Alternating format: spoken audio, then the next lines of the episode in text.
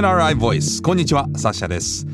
この番組は NRI 野村総合研究所が誇るプロフェッショナルな方々がそれぞれの専門分野をテーマにビジネスのヒントになるコンテンツをお届けする音声プログラムです。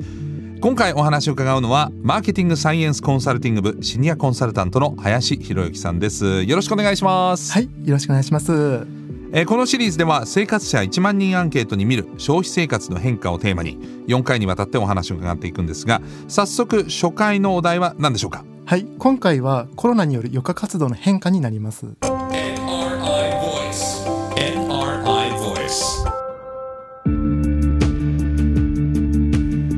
改めてお話を伺っていくのはマーケティングサイエンスコンサルティング部シニアコンサルタントの林博之さんです。よろしくお願いします。よろしくお願いします。えーまずは林さんのプロフィールご紹介させていただきます。外資系コンサルティングファームを経て2015年に NRI にキャリア入社。えー同年からですね生活者1万人アンケート調査に関わりまして2018年から取りまとめ役となっています専門領域は生活者の意識価値観行動分析予測モデル構築などデータに基づくマーケティング活動支援や戦略立案です、えー書籍としては日本の消費者は何を考えているのかこれも強調されましてまた2022年9月下旬に今回のお話をテーマにしたご著書「日本の消費者はどう変わったか生活者1万人アンケートでわかる最新の消費動向」も発売。いうことでございましてもう調査のスペシャリストでございますね。いえいえとんでもないです。消費者の気持ちは全部がっつりわしづかみされてると。生活者の調査の中でやっぱりデータとして浮かび上がってきますので、うん。今の日本人のあの価値観であったり行動、まあはいどのようなことでトレンドになっているかというものはよく見ることができていると思います、なるほど。ということで4回にわたっていろいろとお話を伺っていきます。どうぞよろしくお願いします。今回のテーマの生活者1万人アンケートなんですがこれどういったアンケートなんでしょうか？はい、こちらはですね、あの NRI がまあ1997年からまあ3年に一度の頻度で全国のまあ1万人の方を対象に調査をしたものになっております。はいで2021年で9回目を迎えておりまして、ええまあ、97年からですので、まあ、過去四半世紀にわたって、うんえー消費者のまあ価値観行動変化をまあ追うことができているというものになります。なるほど。あの1万人対象者というまあおよそだと思うんですけど一体あのどういう人1万人なんでしょうか？そうです。これは一般の生活者になりますけどあの1万人というものは、まあ、日本の、まあ、都道府県、えー性別年代のあの人口構成に合うように、まあ、ランダムに抽出されたあの対象者という方を選んでおりましてで、え。まあ、その方々のあの自宅にちょっと訪問させていただいてあまえあ、紙の調査票をあの配って回答をお願いしているものになります。ああえてアナログなんですか今でも？あの今調査といったら、まあ、インターネットが主流になりますけど、えまあ、インターネットは、まあ、そもそも回答できる方がネットを使える方になりますので、あの3年に一度ぐらいは、まあ、ネットのそのリテラシーを疎い方も含めて、はい。えー全国1万人の方日本の生活者を、うんあの凝縮したような形で、えーまあ、調査をしたいというふうにえー考えておりまして、はい。えーそのような、まあ、比較的精度の高い調査を NRI で実施しております。なるほど。だからこそあえてアナログの紙の調査なんですね。はい。であのまあずっとその97年からですからおよそ四半世紀にわたって調査してきたわけでで今回は特に3年前と違ってまあ実際には一番の変化っていうのはおそらくコロナが起きる前とその後っていうことだと思うんですけれどもではその第1回のテーマはコロナによる余暇活動の変化ということになるわけですがなんか変化があるんですか？そうですね。やはりコロナ禍によってあの在宅時間があの長くなりましたので、えまあ、それによってやはりやっぱり生活が最も変化したものは余暇の過ごし方というふうになっておりました。えなるほどまあ確かに休みの日とかの休暇の時の過ごし方っていうのは僕を考えても家族も含めて随分と変化したなという印象はあるんですけれどもというのもやっぱりその行動制限も特に初期の頃は随分とありましたよね。えー外食がまあしにくいとか、えー会食そのものがなくなったりとか。えーあと飲み会なんてのがなくなったりとかそういうのもすごく経験しましたけれどもそうなってくるとかといって何かこう人生の楽しみっていうのが、えー何もないまま過ごすわけにはいかないのであのインドアで楽しめる趣味なんていうのが広がったっていうのは一般的に思われていることですがどうでしょう？そうですね。インドアの中で特にデジタルレジャーと呼んでいるものがあのものすごく広がりましたね。デジタルレジャーって何ですか？こちらはですねあの1万人調査の項目としては、まあ、ビデオ DVD 鑑賞であったり、まあ、テレビパソコン携帯のゲームといった項目になっておりますけど、うん。まあ、こちらがコロナ禍において、まあ、かなり伸びておりました。なるほど。ビデオ DVD 鑑賞っていうと例えばあのオンラインのの動画配信なんかも含まれるわけですか？そうですね。YouTube 等の動画を見ることになりますね、えー、なるほど。えそれとゲーム？そうです。テレビパソコン？はい。はあ、なんかテレビなんて最近あまり見られないような印象もあったんですけれども見る人が減ってるみたいな。その辺も変化してるんですか？あそうですね。あのテレビにおいては、まあ、あの2020年4月で始まった緊急事態宣言ですね、はい、そのタイミングで一時的にテレビの視聴時間ってぐっと伸びたというものがあったのですけど、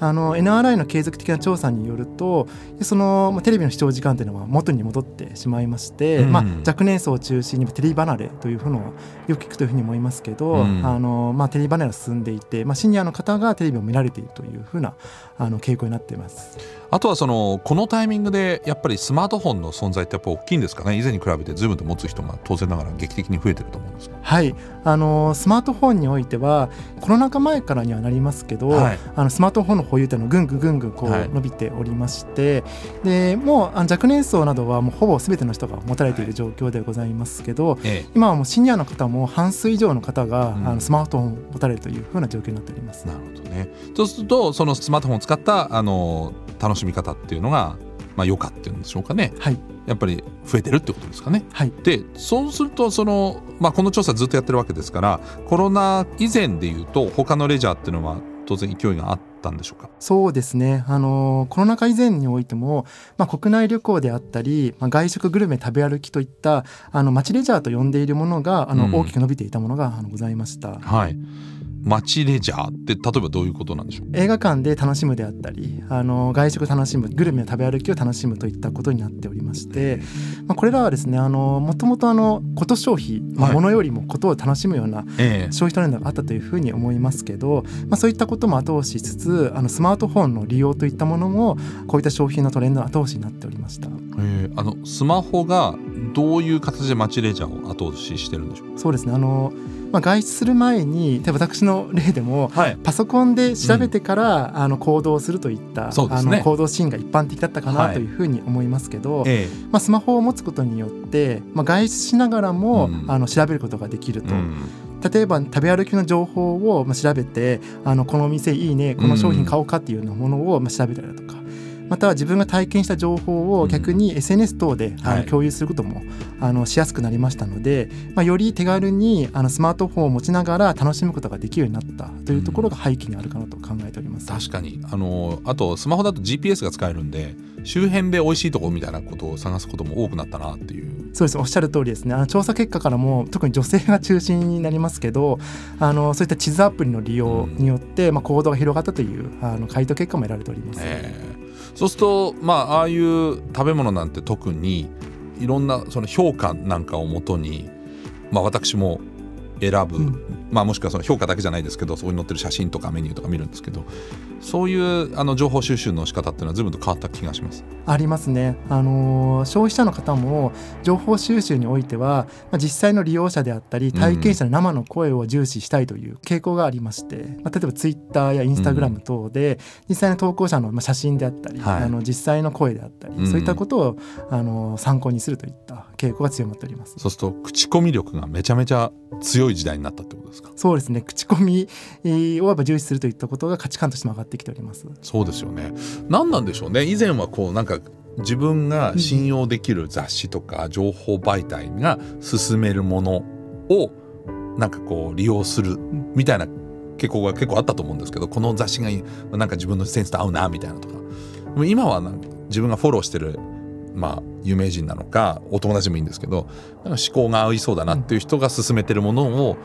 まあ、割と信用する傾向にあるかなとは思いますね。そうですねこちらも背景には結構深いところがあるんですけど、うん、利用者の、まあ、消費者の方が失敗したくないっていう気持ちが結構強くあるのかなと。あのメディアの方が一般的に出されている情報を見てこれがいいのかなっていう選択するよりも、はい、実際に使っていただいた方も、まあ、良かった意見悪かった意見、まあ、両方ありますので、はい、それらを見てあ自分は失敗したくないなというそういう生の声を聞くのが一番手っ取り早いところがありますので、そこが口コミを重視するにつながってるんじゃないかなというふうに思います。確かにメディア媒体ってそんなあのいいは書いてあるけど悪いはあんまり書いてないからその悪いを見た上でいいが何なのかっていうところで失敗しないってことか。そうですね。なるほどね。そうするとどうなんでしょう。こうお土産話もすぐに共有するからまあ、こう連鎖が生みやすいですよね。食べたその直後に例えば投稿してそれがきっかけで下手したら当日にお友達なりフォロワーが来るってことだってあり得るわけですよね。そうですね。よりあの情報においても、まあ、お店であったり企業さんが出される情報から、はい。やっぱりこう身近な人が発信する情報を頼りにそこからすぐに動くといったところに、まあ、移ってきてるのかなというふうに思います。うちの子供とかもねインスタのなんか誰かが有名人かな自分がフォローしてる人の投稿してお店でここ行きたいって言ってくるんですよね。え？みたいな。あそういうとこで決めるの？みたいな。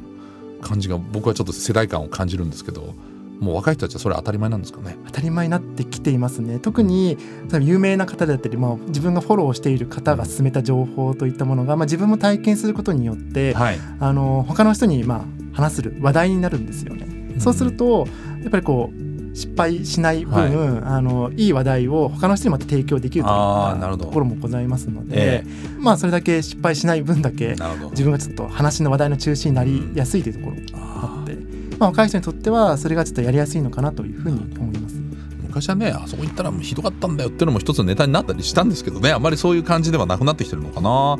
あとそのインドア以外の余暇っていうのはやっぱりもう完全に落ちてるんですか？どの分野を見ても外食系はやっぱり落ちてはいるのですけど、はい、一方であのやっぱ3密を避けられるようなレジャーというものがあの伸びてきてるなというのは調査結果から出てきておりますね。ええ、例えばあのアウトドアキャンプといったあの自然を満喫するようなあのレジャー最近トレンドになってきておりますけど特にグランピングとかもね。はいグランピングやソロキャンプみたいなところですね、えあとはあの自動車離れというものもありますけど、はい、一方ドライブを趣味とするといったところも、趣味上がってきておりまして、はい、まあ、これあの自家用車といったものがまあ、公共交通機関を利用するのと違って、まあ、家族だけの閉じた空間で移動できるので、はい、コロナ感染の恐れがなくて、まあ、安心して移動できるというところですね、うん、そこの部分であの価値が見直されている部分があのございます。はい。でそんな中で例えば車といってもそういうキャンプと、まあ、相まうとやっぱりこう特定の車種が売れたりとかそういうのもあるんですか？はいおっしゃる通りでやはりそうですねアウトドアにもドライブにもまあ似合うといった SUV がやはり利用者側もそのすごい需要が伸びてきておりまして、うん、まあ、自動車会社各社さんはですねさまざまな SUV 車種が出てきているというふうに思いますけど、はい、まあ、利用者がそれだけ SUV を求めているので自動車会社さんも新しい SUV を作る販売するといったところになっております。なるほどね。コロナ禍の傾向がまあ極端な話一時的なことなのか要するにコロナが収まってしまったらまた元に戻るのかそれとも大部分はこの状態が続くのか、まあ、いい部分だけ残していくのかとかいろいろ考え方があると思うんでその辺を残りの3回を通じてですねいろいろ伺っていきたいと思います、えー、今後はですねデジタルレジャーの、利用状況の変化とかコロナによる消費行動の変化コロナをきっかけとした新しい消費サービスの台頭について伺っていきたいと思います、えー、引き続きお話を伺うのはマーケティングサイエンスコンサルティング部シニアコンサルタントの林博之さんです。次回もどうぞよろしくお願いいたします。はいよろしくお願いします。